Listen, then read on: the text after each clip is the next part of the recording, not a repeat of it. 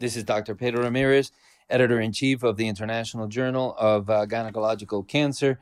And today I have the great pleasure of speaking with Dr. Fred Amant, who is the head of gynecologic oncology in Amsterdam. And he's also the head of the International Network of Cancer and Infertility and Pregnancy. Fred, it's a great opportunity to speak with you, and I thank you for your time. Um, you uh, you just gave a, an outstanding lecture on cancer in uh, in pregnancy, and um, I think that this is obviously a very important topic to follow up with our readership in the International Journal. Can you just give us some basic um, um, understanding of which are the types of cancers that are generally most frequent in uh, in pregnancy? Perhaps the the top three or so that you see more frequently. Thank you, Pedro, for uh, allowing me to to chat with you on this. Um, based on the uh, registry on cancer in pregnancy um, in more than 2,000 uh, women, we basically see that um, breast cancer, uh, cervical cancer, and um, hematologic cancers are the most common cancers. These cancers are, in fact, the cancers we face with uh, women of reproductive age. Um, and we can conclude basically that um, pregnancy per se does not predispose to any other particular type of cancer. The cancers we face are the cancer in women of reproductive uh, age.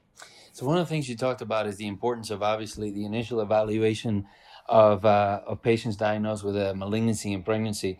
Um, and often that's often a, a, topic of, of discussion as to what's the best imaging study for a patient in order to assess the extent of disease or evidence of metastatic disease.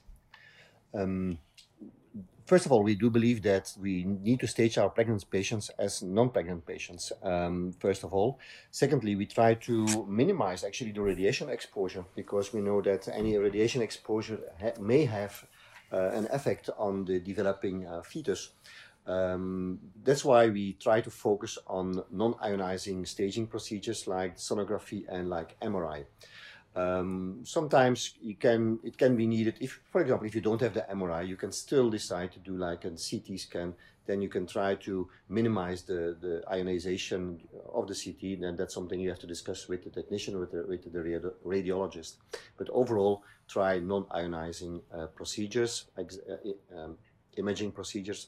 Um, one important, quite new finding is that um, regarding the use of gadolinium, that we there's now good evidence that we should not use this during pregnancy. There has been a long um, hesitation, and actually we had not good data on on what to predict, what to um, how to use the available data. But now we have data in more than uh, 1.4 million pregnancies, and it has shown that in fact the use of gadolinium was associated with minor but also very major, including fetal death, um, uh, consequences. So from this study um, on, we say, please do not use gadolinium unless it is really uh, it has a really clinical um, impact and it will change your clinical management. But in many cases, this is not the case and we would not recommend it. In our setting, we use um, also whole body MRI, um, which allows you actually with one examination to have a view on uh, all, uh, well, on all body parts. Um, and that appears to be functioning very, very well too. Great. And you mentioned something really interesting, and I, I, wasn't really aware of this, and I was wondering if you can expand on it. Um, non invasive prenatal testing and incidental uh, maternal cancer diagnosis. Can you tell us a, a little bit about that and how you're using that in your practice? That was indeed very interesting. We had the luck that we were linked in our hospital with the one of the three uh, larger labs in our country where they do the NIPT, so the non-invasive prenatal testing. This test is um, designed to identify trisomy 13, 18, and 21 to see whether the fetus is um, has a normal chromosomal constitution. Um, but basically, um, so that that means that from the blood, cell-free DNA uh, from the fetus is identified and examined. But in fact, also this serum also contains uh, cancer uh, DNA, um, maternal DNA, and in fact, this is uh, undergoes the same procedure as this fetal DNA. And what we, or what our geneticist uh, uh, came one day to us, they say, listen, this is, we have here like a, a normal fetus, but this uh, genetic signature is actually a cancer signature. And we then uh, decided to, to do a whole body uh, MRI and in fact, indeed, we uh, diagnosed the lymphoma, and subsequently, in fact, in our hands, but now more and more in clinical practice, we see more and more like cancer during pregnancy in asymptomatic women, but identified during uh, by this NIPT. So I think it shows that the, the cancer in, in, pregnancy diagnosis will be more common just because of this new uh, evolution um, in the prenatal diagnosis. Um, also, this has a consequence for obstetricians because they also have to inform the patients more on what could be the result of NIPT. Initially, um, the obstetricians would say, okay, we, we, do the test to examine your fetus, but now they have to say, but we, we, will also find maternal disease, cancer or not cancer. So this makes the informed consent for NIPT, in fact, more extended. So one of the uh, points that obviously we all need to address is how to manage these patients and what's the best strategy managing these patients. We go from the discussion about surgery, potentially radiation, and potentially uh, chemotherapy. So, beginning with uh, surgery, uh, what are your recommendations uh, for a patient and for the team caring for the patient going to surgery as it pertains to first fetal monitoring? And another point of uh, discussion that often comes up is the use of tocolytics. Um, that's an excellent question, also from practical point of view, very important. Um, we in fact we have a lot of experience with operating on pregnant women um, since four years. Um, uh, ages uh, pregnant women are operated in most cases for non-malignant uh, disease I, for example an ap appendicitis or an ovarian cyst torsion. Um, so the basic uh, the baseline there is take care for the mother. If you take care for the mother you automatically will take care um, on, on the baby um, regarding the tocolytics, we would only give a tocolytics when um, the uh, when there's a manipulation of the uterus. So in many cases, this is it's not really it's beyond the, the pelvis, and in that case, we would not give uh, tocolytics. Um, but when it's an abdominal or pelvic operation, we would consider to give um, the tocolytics. Although it's not really well proven, but this is in fact what the what we would suggest. And is there a specific gestational age beyond which you actually do monitor and and, and actually beyond which you mm-hmm. actually also yeah. give tocolytics. Yes. Um, well, the, the monitor the, the monitoring of the baby that depends on the, the gestational age, whether the baby is viable or not, and depends also on your local protocol. If you're according to your local protocol, you would do an emergency cesarean section, and you have the facility to um, um, to accept or the neonatal facility to uh, take care of a very preterm baby, well, from that is actually the cutoff from which way we would do a monitoring. Before that, if perinatologist would not do um, um, resuscitation of the neonate, well, then the monitoring also has no uh, place. But after that, um, and in discussion with the parents, um, we do it. And in our hands, uh, fortunately, we never had to do an emergency cesarean section. So I think when we take care of the mother and we, we put in, a, in after 20 weeks the mother in a left lateral uh, tilt position, in fact, we never had to do a cesarean, an urgent emergency cesarean section. And from our well uh, network um, i'm not informed about that. So maybe it exists but i think it will be very uncommon. So overall we feel quite comfortable in operating these patients. I was uh, curious about your uh, particular practice as it pertains to laparoscopy and the ideal entry point. I know that obviously there's been discussions as to whether left upper quadrant versus midline. Uh, what, what are your suggestions for those that need to do laparoscopy in a pregnant patient um, I think the best recommendation, well, the first thing is uh, we would only do this kind of surgery in experienced hands. So I think it should be the experienced uh, surgeon of the, the, team that needs to do this uh, or supervise this uh, this surgery apart from that, I think it also depends on your own preference um, because they're not really comparable studies. So um, as you indicate, we have two options, the left upper uh, quadrant with the Veress needle. Um, there the risk is that you can perforate the stomach, you can perforate the spleen. That's why we suggest to deflate the stomach and to put the needle in a caudal uh, direction in order not to perforate the spleen. Um, if you take a midline incision, then um, it is recommended to do it a few centimeters above the fundal area of uh, the uterus. Um, some people use the Veress needle. I personally prefer the open uh, introduction with opening of the peritoneum, peritoneum under direct sight in order not to uh, perforate the, the uterus, which has been reported. So um, in my hands, I prefer the midline incision a bit above the fundus and an open uh, introduction. Okay. Now, changing gears a little bit, um, radiotherapy. Uh, we are often taught, well, radiotherapy is never allowed mm. in the mm. setting of pregnancy. Is there any one particular uh, patient that will be an ideal candidate for radiotherapy or where radiotherapy can be used? Uh, tell us a little bit about that. Um, we do believe that radiotherapy is possible. Um, although we have to say that um, in pregnant women there are not so many uh, safety data. The data are derived from the atomic bomb survivors, uh, Chernobyl, uh, nuclear plant disasters. And if you take then the calculations, based on these calculations, they, they make a threshold dose. And then we see that um, if we, if we um, irradiate organs during the first or the second trimester of the upper parts of the, uh, the thorax or the head, that we stay well below this threshold dose. We do recommend to, um, uh, to make a calculation using a phantom uh, together with a physicist um, discuss them with the patient and then uh, consider the radiation. During this radiation, there is a, a lead screen uh, uh, of above the the, uh, the pregnant uterus, um, so that means that there is no direct fetal exposure. But we have to make we have to realize that there will be always some internal scatter, and there, so that there will always be some um, fetal exposure that is um, not cannot be avoided. So cancers we irradiated were brain tumors, uh, thyroid cancer, or lymphoma. Had a patient with a lymphoma of the eye. Um, in rare cases, also the breast can be irradiated. Um, in breast cancer, most of the time patients need chemotherapy, so there the radiotherapy can be postponed until after the delivery. But in other cancers, we um, during the first or the second trimester, we can uh, we can do it. Yeah.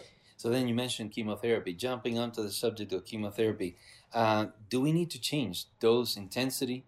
And tell us a little bit about dose calculation. Is it based on their actual body weight, or do we need to make any changes about that? Um, also here, um, and in general, um, we do believe that patients have the best chances if we stick as much as possible to standard protocols. Um, not only surgery, radiotherapy, but also the chemotherapy. So most drugs um, we use in non-pregnant women, uh, we use also in pregnant women. Um, and that's important because they are standard treatment because they have the best, give the best option for the, for the, for the mother. Uh, to be. So we try to give the same drugs. Um, it's a good point you make about the weight because in clinical practice uh, the weight is um, taken once and that is used for weeks and months. But um, if you do that in a pregnant population, then you will have like um, an underdosing because the weight always increases. So you have to uh, to act according to the actual weight of the patient. So every time she gets a chemo, you have to make to to calculate based on that uh, on that weight. Um, and we can use also the most of the uh, supportive drugs we can use uh, during pregnancy. Um, with one exception is that the uh, prednisolone actually um, crosses the, the placenta, and we know that repetitive expo exposure will lead to um, attention deficit disorder. So that's why we recommend methylprednisolone, which is metabolized with the methyl group. It, it is larger, it stays in the placenta, it does not cross to the fetus. So that's one actually um, exception. But apart from that, most supportive drugs we can use if needed, because we have like an, um, a feeling uh, which is documented by several specialists that um, pregnant women receiving chemotherapy have less side effects. So probably there's kind of a chemodilution, which we ob objectivated, and probably that also results in less side effects. So that's at least something also good to realize. One of the concerns that sometimes is um, um, highlighted is the risk of secondary malignancies in children mm -hmm. of mothers who had chemotherapy. Can you expand on that and uh, whether that should be a legitimate concern? Um, it's that's a, a, focus of interest of our research group. Until now, in our uh, population, we did not um, discover this, and but we have to to confess that our patient population is um, it's a, it's sufficiently old to document this. Um, but at least in our population till now, it's reassuring. From the literature, we know um, of a few cases, um, actually uh, two cases, and one of them, for example, was like a child with a thyroid cancer, but this uh, child was part of a twin, and the fraternal twin was in fact uh, had no cancer. So, um, based on that, and in the absence of all other data, or um, we, we do believe that uh, actually it is a point, it's not really an, an issue that needs to be discussed with uh, the patient. It's important for us to follow this up, but there is insufficient evidence to, to really um, to be worried about this. We also have to say that, for example, um, there can be secondary cancers in, in adults uh, due to chemotherapy, for example, but the dosages that um, that our the fetus gets are in fact much lower than um, than the adults. So, if there is any drug with the potential of secondary malignancy, uh, we have to realize that in fact in the fetus the dosages are much lower, so also decreasing in fact the low the, the risk of uh, secondary malignancy. You published a really important paper in the New England Journal of Medicine looking at general health and cognitive outcomes. Can you uh, summarize that for us? Um, we had 129 children born from mothers with uh, cancer during pregnancy. Um, the strength of the study that we is that we could compare this to a control group. Um, we, um, we looked into health questionnaires, cognitive outcome, and uh, cardiac outcome. Um, children were 18 or 36 months of age, so quite young, but still um, important to look to their development uh, evolution. Um, also, we, it was not only chemotherapy, but of course also the, the stress imaging procedures, all the supportive drugs that uh, these children were exposed to. And in fact, uh, regarding the cognitive outcome, we could not see any difference between the children. Um, general health uh, was also comparable. The growth, the head circumference, um, the weight, the body height was in fact uh, the same between controls and study groups. In also important, uh, children whose mother was exposed to anthracyclines, which is notorious for their cardiotoxic effects. In fact, when we looked into detail um, into the, um, the heart of the children, in fact, there were no clinical uh, differences. So I think that study was important because it showed that we should not be so scared. I, we totally agree that 36 months is still young, but if you talk to, to pediatricians, they will tell you that if a child is normal at 36 months, it has a strong predictive factor to, be, to have a normal development later on. But uh, of course, this is what we want to further um, investigate. We continue to follow up this group um, we are now ready. This month we will send uh, out the update of the study of the six-year-old children, and this we will continue to do until their age of uh, 18 years old. That is the plan. So the main message is that the results are better than many of us would have anticipated. Um, so that's reassuring, but we still need to follow up this cohort of children and expand the cohort of children. And for now, before closing, uh, you lead an incredibly important registry. Can you just tell our readers a little bit about the registry and uh, what are future plans uh, moving forward? The registry is, um, in fact, functioning well. We have more than 2,000 uh, cases of cancer in pregnancy. The registry also focuses on fertility preservation. It is our aim to, so we are still looking for new centers, so uh, readers are more than welcome to contact me.